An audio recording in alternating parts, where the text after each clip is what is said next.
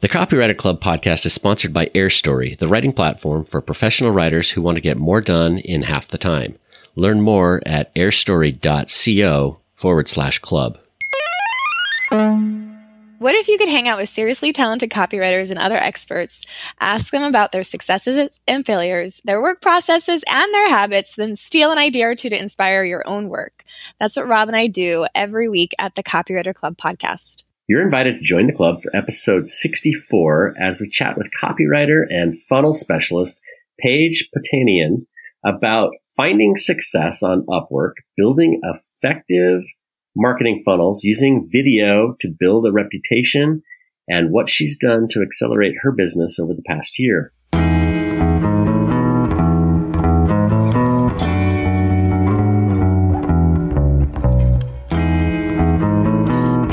Welcome. Hi, thanks for having me. Hey, Paige. We're so excited to have you. So, we met Paige in the first beta round of our accelerator program, and now you are in the think tank. So, we get extra, extra time to get to know you and also to see how you've grown your business over the last year. I think a good place to start was just with your story and how did you end up as a copywriter? Yeah, that's a good question. I think I was writing copy or content, you know, starting at age 12. I started blogging, you know, that's what I would do. I was like a nerdy child.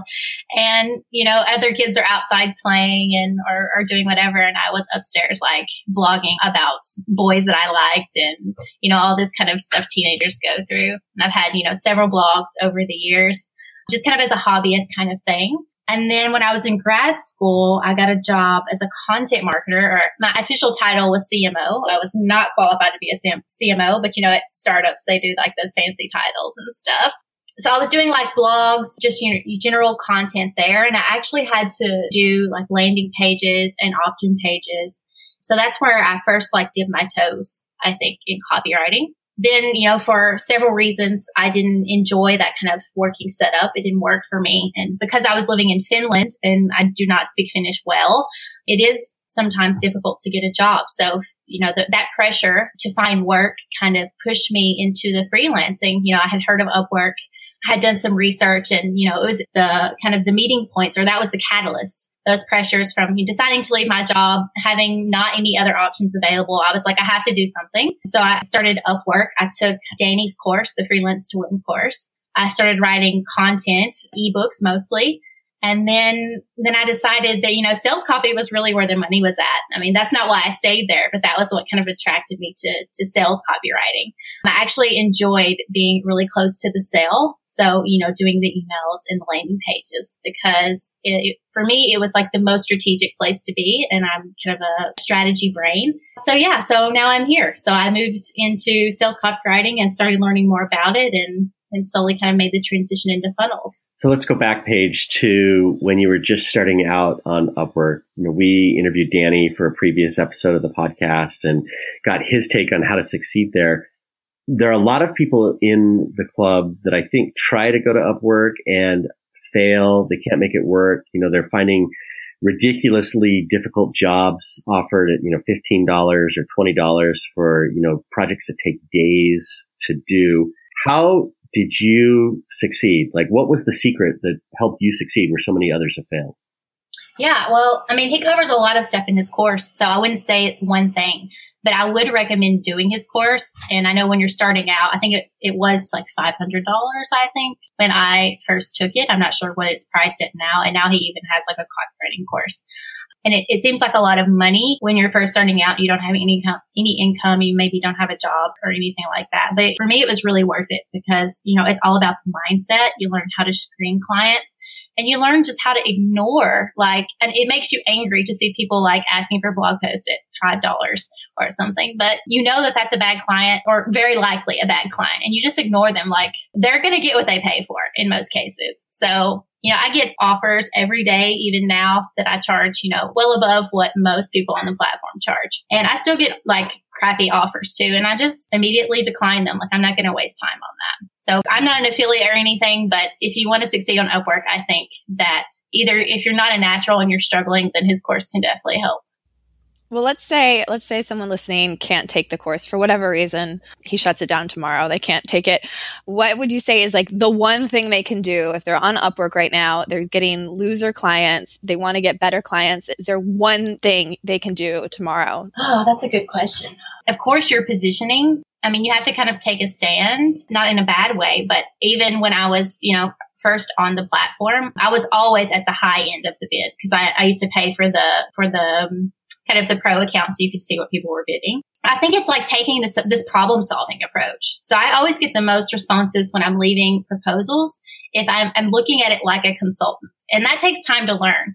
But if you're studying your craft and you kind of know like the questions to ask, like what's their problem, why do they need this? I mean, just basic things that we take for granted now because we do it all the time, but not just you know taking orders, being like invested in what they need in their in their goals. I think that helps set you apart instead of just trying to pitch. Like I see it like as a conversation. You're trying to open a conversation. You're not really trying to pitch yourself. It sounds like doing your homework and actually understanding the client, with the client prospect may need and then problem solving. But maybe not everybody is willing to invest that time in doing that.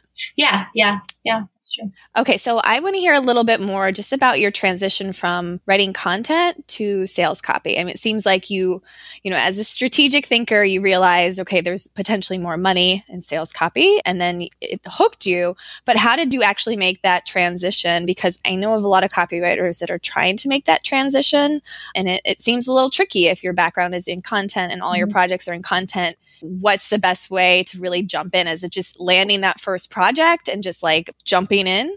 Yeah, I think I use the crystal ball method, which is another tool of Danny's. and it seems like I'm promoting him hardcore, but I did find his stuff really helpful.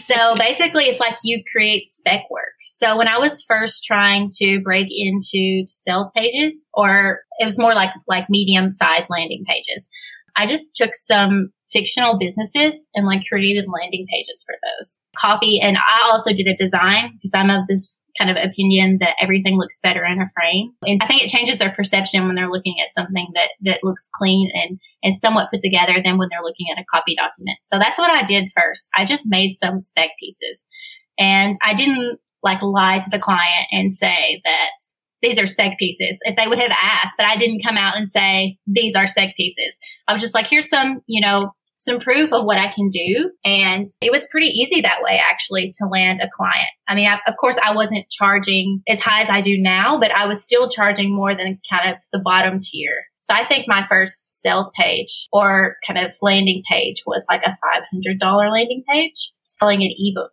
So pre launch for an ebook. Okay.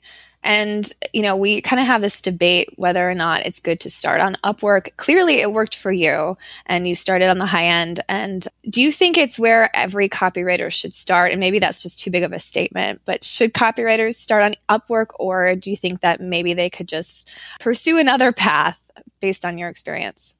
I don't know. I think it, you have to kind of do a gut check, like what makes, you know, the most sense for you.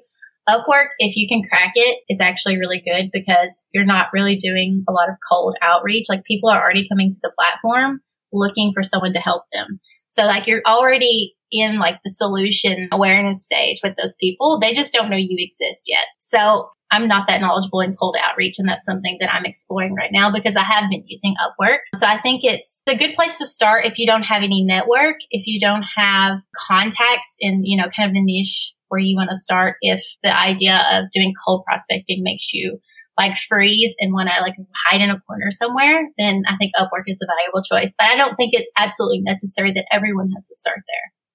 So, Paige, you've since shifted, like we said, from content to more sales oriented copy. And lately, you've really been focused on funnels. Tell us about that. Yeah. So, I guess at the moment, I'm straddling somewhere between conversion copywriter and funnel strategist. So I, I still have clients just what I'm doing mainly, you know, copywriting, sales copywriting.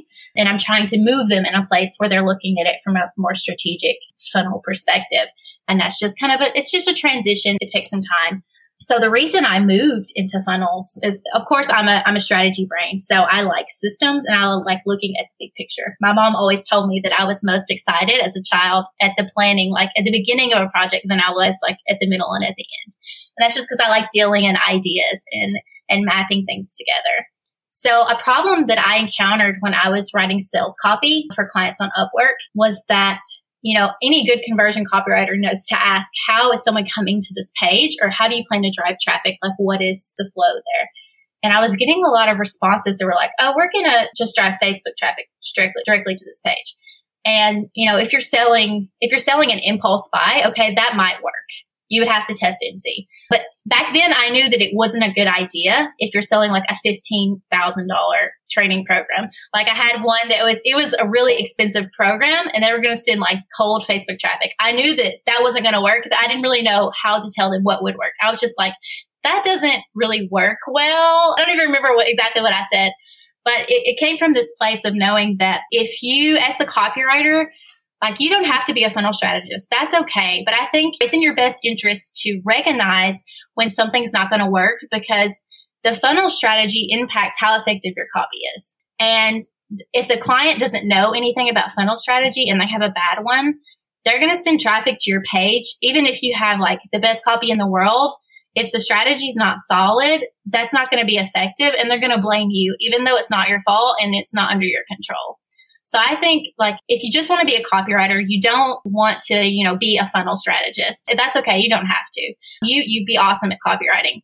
But it's good to recognize when the client needs to bring in someone because it's going to impact like the effectiveness of your work and how they see you and your relationship with them. Well, it seems like even if you want to just be a copywriter, that you still have to have this understanding of the funnel to so that your copy is more effective like you said. So, what can we do as copywriters to have a better understanding of the funnel and help our client more effectively? Is there something that we could do that you've done in your process? Yeah, I think, you know, Joanna Wiebe, she talks a lot about the stages of awareness and, you know, you, the copy that you're writing has to pick up the, where the story left off. So, you know, the simplest thing you can do is know what's happening before they get to that page and what's happening after.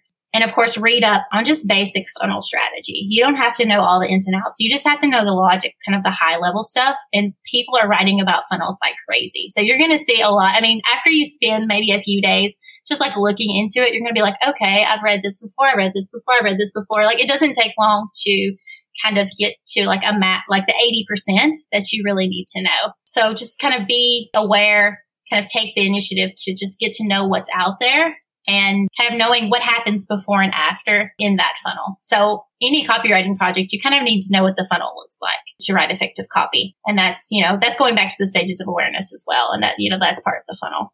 So Paige, we've had a lot of discussion in the Copywriter Club Facebook group, and I've seen this happening, you know, around the web that some funnels are starting to perform less effectively than they used to. And it seems like everybody's got a funnel, you know, whether it's product launch formula style or ask method style or, you know, something else. And I, maybe it's just because we're, you know, in the marketing space that I see them all of the time, but, you know, there's so many that, you know, have just long 40 minute videos and there's four of them. And so you've got to basically sit through, you know, almost three hours of content before you can sign up for something. And it, it sort of feels to me like some of this is getting a little tired. Are you seeing that? And if you are, like, what are you doing differently or what are you suggesting to your clients to do differently to avoid that kind of funnel fatigue? Yeah. So there was a great article by, I think it was, was Hillary Weiss. She posted about some, some trends she saw in her industry. And I think, you know, you always have to keep your ear to the ground. And, you know, if you're selling, you know, I don't have any, any definitive kind of data on this. So this is just kind of my gut, kind of my gut reaction is, you know, as a business owner, everything's not going to stay the same forever. It doesn't matter if you have automated funnels or not. You kind of have to keep your ear to the ground, keep a really strong connection with your audience to know, like, are you still solving their needs? And if you're not, then of course your funnel's not going to work. Or, you know, even if they're seeing it so much, that could be a problem too. They're seeing it so much that they're starting to tune you out. So you have to like change your message and, and change what they're seeing. So I don't believe that that funnels are really declining. I think crappy funnels are really declining. Not to say these people have crappy funnels. This is a completely separate like issue. I posted the other day and I watched a video about a product and this guy went through the funnel and there was like nine upsells and downsell pages in a row. He couldn't get out of that funnel. It was so ridiculous. I was like, and it shows so much disrespect for your customer. And like, of course, those funnels are not going to work because you're already pissed off at like the third pop up window and you're like, no, I don't want this upsell. Like, stop, take me to my product. So I think as funnels get more popular, then how you put it together. And of course, the people seeing the funnels are getting wiser to all the tricks. So as long as you approach a funnel from a place of authenticity and understanding and trust, I think that people will have no problem using funnels. So I like that idea of building it around trust and, you know, not sending your people to nine different landing pages and breaking that trust. And I know there's a psychology behind a funnel. How do you think through a funnel, especially when you're helping clients or working on your own, so that you know when it is a good time to send them to a landing page that they are ready to buy that you're not overdoing it and potentially losing you know your best clients. Is there a way to learn that or is it just like a gut check? How do we do that? The first place to start with is what works. So there's a lot of people doing a lot of really cool things in the funnel space. And I start always with what's working for everyone else. There's no need to reinvent the wheel. So if you approach funnels more like dating, I think that it seems a bit more intuitive. Like you don't want to require them to have too much commitment up front. That's why when you run like cold traffic to a webinar, regardless of it's, you know, a good webinar or a bad webinar, you don't get as good of a response because I don't know you. I don't trust you. Well, I'm busy. Like, why do I need to send, spend 60 minutes with you? You know, I already know you're going to sell me something. I have to be like really, really, really, really interested in what you're selling. So I think you can start from a place of what works and then kind of, it's a little bit intuition as well like if you know your audience and you've been interacting with them, then you kind of can use that to kind of adapt. Do I need, you know, a longer sequence or a shorter sequence? And then it comes down to testing. You just have to do things and see like what happens. So I want to think about this in maybe a real world situation. So let's take a hypothetical. Let's say that I have a Facebook group of several thousand members and I want to move those members onto my email list or into a product. What are some of the things that I should be thinking about to make that happen? Are you talking about the Copywriter Club? Um, no, this is a hypothetical situation. hint, hint, everyone, go sign up to the newsletter. Right. Yeah, I think like the approach that I like to take with lead magnets or like the the first contact and how you get people on the list is starting with how can you give them an easy win? How can you show that you can solve problems for them? So of course, like lead magnet is obvious without like berating everyone and saying, we're not going to give you any more content if you don't sign up to our list. Like, you know, that's maybe not the best approach. But I'm happy to opt into something. If it's solving a problem, if I'm going to be able to solve it quickly, and, you know, it's something of genuine value to me. And again, I think that comes down to knowing your audience. So when I was first starting out, if you could have showed me like how to get my first client, it doesn't have to be, you know, a 50 page book. You know, I don't want to read a 50 page book, especially not in, you know, this coffee date situation, if we think back to the world of dating. I want something easy to consume. It's clearly valuable. It's going to solve a problem. It's going to get me an easy win. And I mean, that's my approach when, when I think about lead magnets. And, and getting moving people onto an email list. Of course, you can take the best approaches and you can use them and it still may not work. And then you have to come down to having maybe involving your audience and like, why don't you want to, why don't you want to be on our email list or what do you need from us or something like that? Paige, I'd like to hear more just about your process. And I know, you know, we're working with you on funnel strategy, so we kind of get to sit through it and experience it ourselves. But for anyone that's listening that potentially wants to really integrate funnel strategy into their own work, can you walk through just like an overall view of your process, your client process? Yeah. Actually, I've been working on that a lot this week. So trying to kind of really narrow it in so I can communicate it well. So I wrote a blog post, I guess it was yesterday or a few days ago, about foundation. And I find that a lot of people want to implement funnels and more specifically, like if you think automated lead gen funnels too early before they have a solid foundation. So you definitely want to have a clear vision and what you want to achieve with your funnel. And then you want to look and see, do you understand your tribe? And you may even have to break your tribe apart into subgroups. A funnel should be really specific. If you think like the copywriter club, we have really advanced copywriters. We have people somewhere in between. We have newbies. Maybe we even have more than that diversity. So if I was creating a funnel for you guys, then I would start with one of those groups. Maybe it's the newbies. And then I would have to give them a message that's important for them, that's attractive for them. And then also an offer that's attracted to them. So you definitely want to look at the foundation first before you even start, you know, building anything or putting together a lead magnet um, to make sure that that's solid and that you have a clear kind of path forward. And then after the foundation, once you have that set, then you move into the to the building. There's kind of a logic. You have the lead magnet, you have the kind of trust building sequence, and then you have the conversion event. And conversion event is just anything that requires more commitment. It might be a sale, it might be uh, a webinar or, or something like that. Or to fill out a form if you're doing like a coaching or consulting funnel. So that's like where the magic happens. That's the actual like funnel build with the, the magnet, the trust builder and the conversion event. And then I like to test funnels. So once you have a funnel set up, I prefer to test with ads. And that's because with ads, you can test really fast you, and you can pivot. So you can just get proof that it's working, even if you don't want to use ads as part of your strategy. I know some people who are really against using ads. That's okay if you don't want to use ads, but ads allow you to send a bunch of traffic to your site kind of on demand. Of course, you want to use a really good ad strategy, so really targeted to make sure that your funnel will even convert. Because otherwise, and I have a video on this somewhere on my on my video channel talking about ads versus blog posts. Otherwise, you're going to have to spend a lot of effort creating content or, or promoting something and spend six months creating content before you realize that this lead magnet doesn't work, for example. So I like to test, just do a small test to prove that, hey, this, this funnel is going to work. And then you can decide, do you keep, depending on your strategy, do you keep ads? Um, how do you integrate with your content marketing? How do you integrate with your website? How do you integrate with your blogging?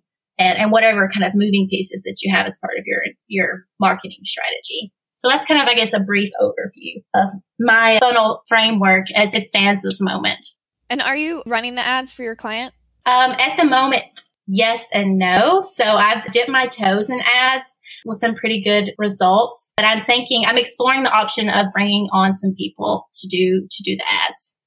It feels like all of this is really interesting, but if you don't get the customer profile or the avatar right, it would be a complete and total fail. So what do you do at the beginning to make sure that you're talking to the right customer?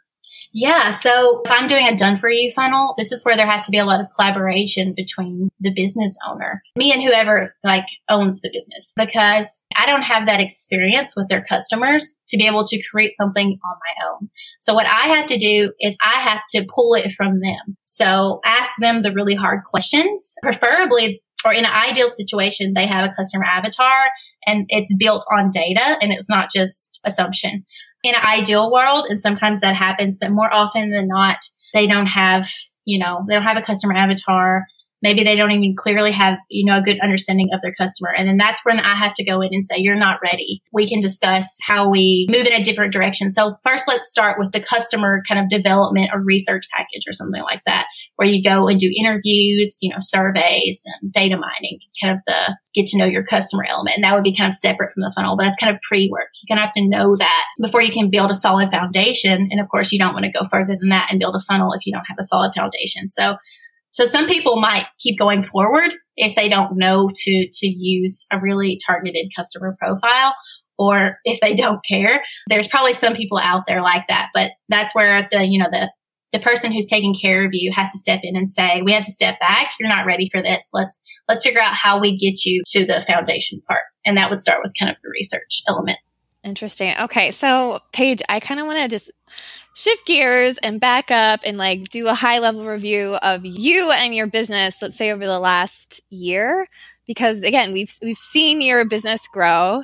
And so what has kind of played the biggest role in your growth over the last year? Like is it just more mindset or something else? Yeah of course mindset is always a big part of it and I'm a huge like nerd about reading and stuff. So I read a lot about personal development, business development. Most, I hardly ever do any pleasure reading anymore. So almost all my Kindle books are about business building. Wait, isn't that pleasure reading?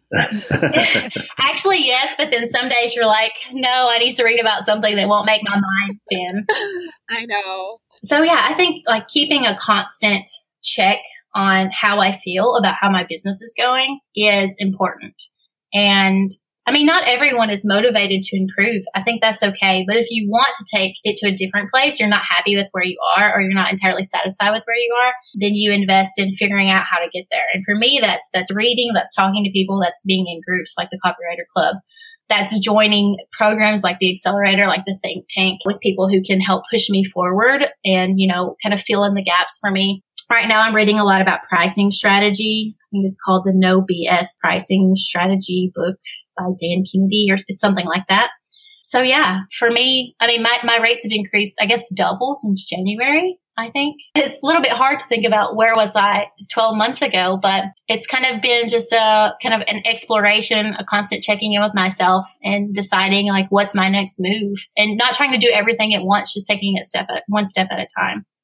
One of the things you've done recently, Paige, is focus on video. And you've done some amazing, I think, videos that you've posted in your own channel all about funnels, funnel strategy. Tell us about your thinking behind that, why you decided to do videos, and how that's sort of changed your approach to your business. Yeah, so I'm interested in video primarily for the trust factor. So I think that even if it's not conscious on the subconscious level, when we see someone talk to us, even if it's over video, even if it's recorded, we kind of make a connection with that person, hopefully a, a, good connection with that person, or we can kind of start to see like, would, would I like to work with this person? So for me, it was a bit more about trust and about standing out. Copywriters are not notoriously known for getting on video because we're word people. We like to hide behind the words. We write great, great pages, but that's a way for me to stand out in the copywriting space is, is to involve video. So I'd say those are the two main elements, a way to stand out and a way to build trust. And, you know, just the act of creating content, whatever it is, is a way to develop your message and kind of develop your voice in the space. So for me, it's not really about being super accurate or being like a guru style person. It's more like being a helper, a reporter, an explorer, and just sharing what I know. And the act of doing that actually helps me make better connections and helps me kind of sharpen how I see that I fit into the space. Uh, what's my uniqueness and what's my voice? So a lot of people, when they start with video or with audio, they can't stand the way that they sound or the way that they look, or they get caught up, you know, in cutting things together. We're a little bit that way, you know, when we, we record, we don't necessarily love the way our voices sound. Like, did you deal with that as well? And how do you just sort of let that go to move forward and get things done? Yeah, I was super terrified to do videos at first. You know, I don't necessarily love hearing my voice because I think I sound like I have a really high pitched voice. That's probably exactly what I'm going to sound like when I hear the recording of this podcast. I'm going to be like, oh gosh, I sound like one of those, you know, super preppy Valley girl types. There's nothing wrong with you guys. Just saying that that doesn't, that doesn't match my personality. And in, in my head, I sound a little bit more manly than that. So it's, you know, it's weird. I don't know. You get over it after you've done it a few times. and I don't know. It was just a challenge. I just pushed myself. I think Amy Porterfield, she wrote about, you know, her struggles getting into video. She referred to like, I think it was about weight issues or something like that. So I also have that. Like my face like looks, you know, a little plump in the videos. You know, it just, it's a little uncomfortable, but you come to accept yourself for who you are and realizing that people don't see you the way you see yourself or the high standards that you think you should hold yourself to. People just take you for who you are at first glance. So I think it's hard at first, but you just have to be like, oh, oh, well, if people don't like me, they don't like me, but the right people will. And just do it. Just do it and push it out. It's better to build momentum and get started than to be perfect. I mean, still now, I just got a new webcam, so the quality of my videos should improve they're a little bit grainy and like fuzzy right now. But I didn't let that stop me because I knew if that if I let that stop me, then I would you know have this friction or this inertia and I wouldn't move forward. So the next step is to get one of those diva lights that Kira recommended. Yes. And then slowly kind of upgrade the quality. But for like I said, for me the most important thing was to just start talking, to start getting my message out there and, and sharing my voice and taking a stand for, for what I believe in my industry. Some of us don't want that high quality video because we want to hide the smile lines and the other wrinkles and things that are starting to appear on our skin. So that. Oh. What are you talking about? What then you might need a, a full oh. editing team to uh, go in there and polish that. Yeah, that's exactly what I need.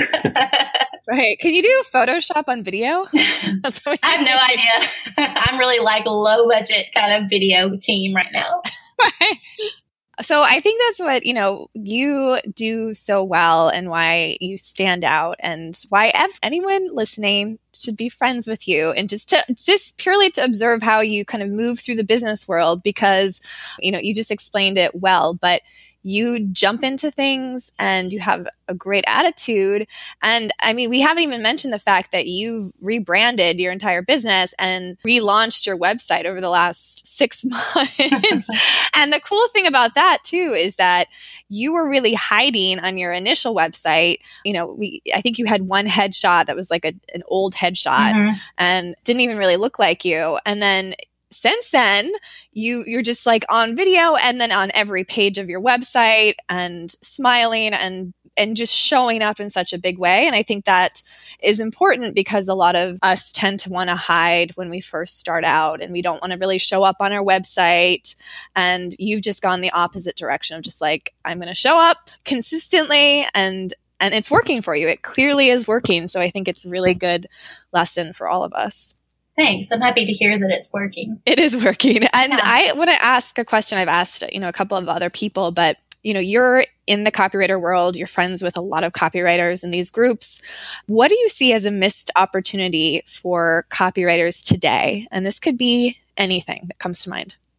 Yeah, well, I think what you just said is definitely a missed opportunity. You know, we like to hide behind our words. It's hard for us to put ourselves out in front of our business. It's hard to take ownership or take a stand. And that's just, you know, that's okay. At the beginning, you learn as you go and you build confidence and, and then you're, you're ready or you're a little bit more ready to, to kind of put your put yourself out there and put your face out there. So I think, you know, building a bit more personal brand, a bit more connection in your in your brand on your site, maybe it's through videos or whatever, is definitely a missed opportunity. Also, I think niching. That's I'm, I'm big on niching right now. I've had a few conversations this week about niching uh, because niching is really, really scary. And if you do it well, then it has, you know, tremendous opportunity for you to actually own like a space, a small enough space that could give you like enough work for a year and more than that. I think, you know, as solo service providers, being too niche kind of doesn't even make sense because how many clients can you really take in a month or in a year or whatnot? Um, so I think niching is a huge opportunity because most people don't do it. Like, how can you get super, super, super niche and then really own that space? So we have a, you know, a member in our think tank who's kind of owned this like wedding space and she's owned it for like 18 months. You know, she's been really rocking it. You know, my argument for niching, and I'm slowly trying to get there because it is scary. It is scary to say, I'm only going to focus on these people. But what about these other people I can help? But, you know, I joined the Copywriter Accelerator because it was for copywriters, not because it was a general business accelerator. And that's like my argument for niching is people gravitate towards what's relevant for them.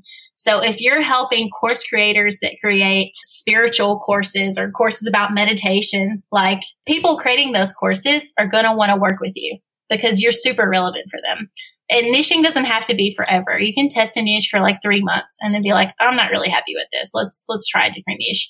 But I think that's that's a huge opportunity, especially for new copywriters who can't really stand out. I mean, there's so many of us. It's a super crowded space that niching really is the only way to to really stand out somewhere and and be known to the people who are most relevant for you. That's awesome. I believe in niching, and I feel like even though I believe in it, you just sold me on it again.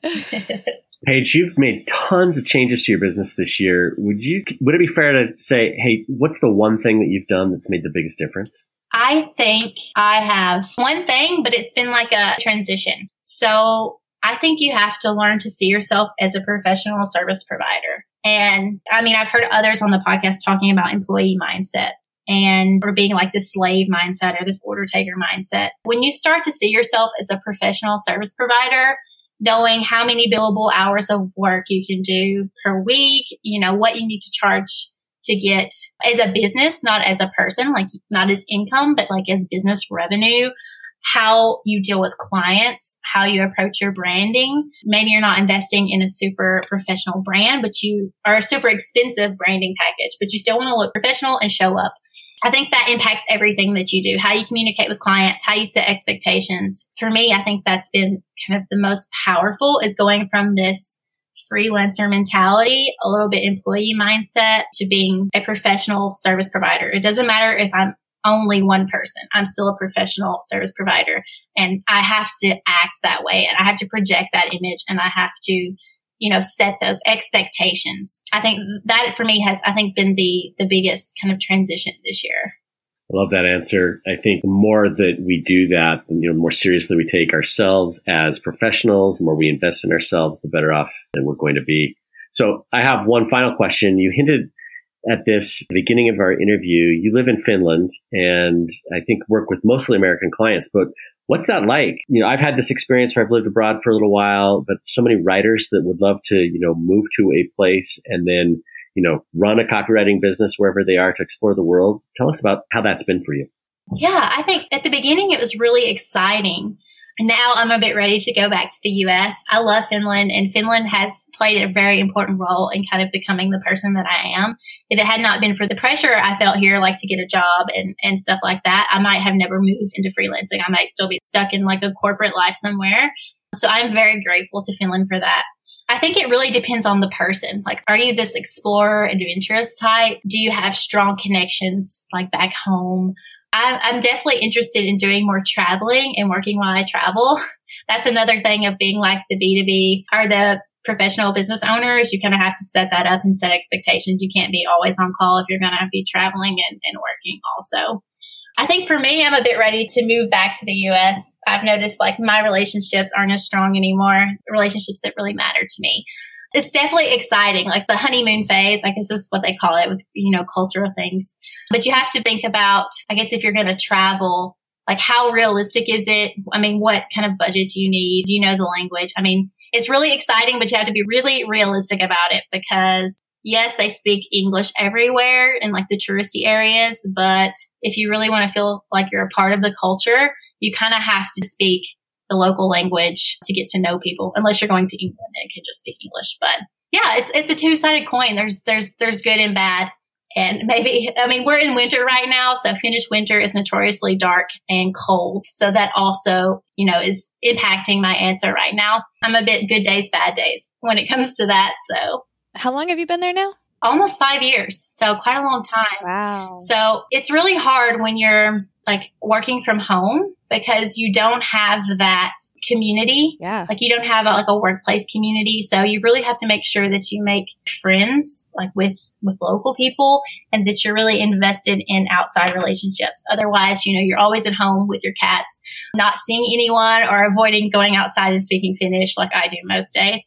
So you really have to take a lot of effort to make sure that it's something that you can really thrive, that it's a situation you can thrive in. I like the honesty of the answer though, because so many times people are talking about, you know, working from wherever and it's, you know, I'm working from the beach and it's, you know, nothing but, you know, happiness and, you know, nice drinks. Pina coladas. Yeah. Nice drinks with umbrellas in them. And it's not always easy to make a living overseas. I don't even understand how people work from the beach. I'm like, I can get anything done if I'm going to be at the beach. If I'm going to be at the beach, I want to be present taking in sun, listening to the waves. I don't want to be work mixing that together, you know? I don't know. I guess it's a personal preference, but I guess it could be glamorous, but my reality is that it's not as glamorous as kind of all these people try to hype it up to be. Well, uh, Paige, we appreciate your time and you joining us and sharing, you know, your experience over the last year, especially. If anyone wants to reach out and become besties with you or just kind of follow you along your path, where should they find you? Yeah, so my website is impactcopywriter.com. Of course, if you want to reach out on Facebook or Twitter or Medium or YouTube, wherever, I'm pretty much anywhere. So if you just search my name, I'm the only Paige Poutiainen in the world, I'm pretty sure. So you will find me. Great. Thank you, Paige. Thanks, Paige. Thank y'all.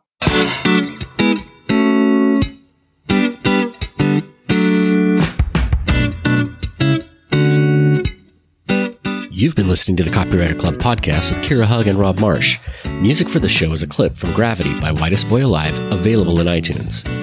If you like what you've heard, you can help us spread the word by subscribing in iTunes and by leaving a review. For show notes, a full transcript, and links to our free Facebook community, visit thecopywriterclub.com. We'll see you next episode.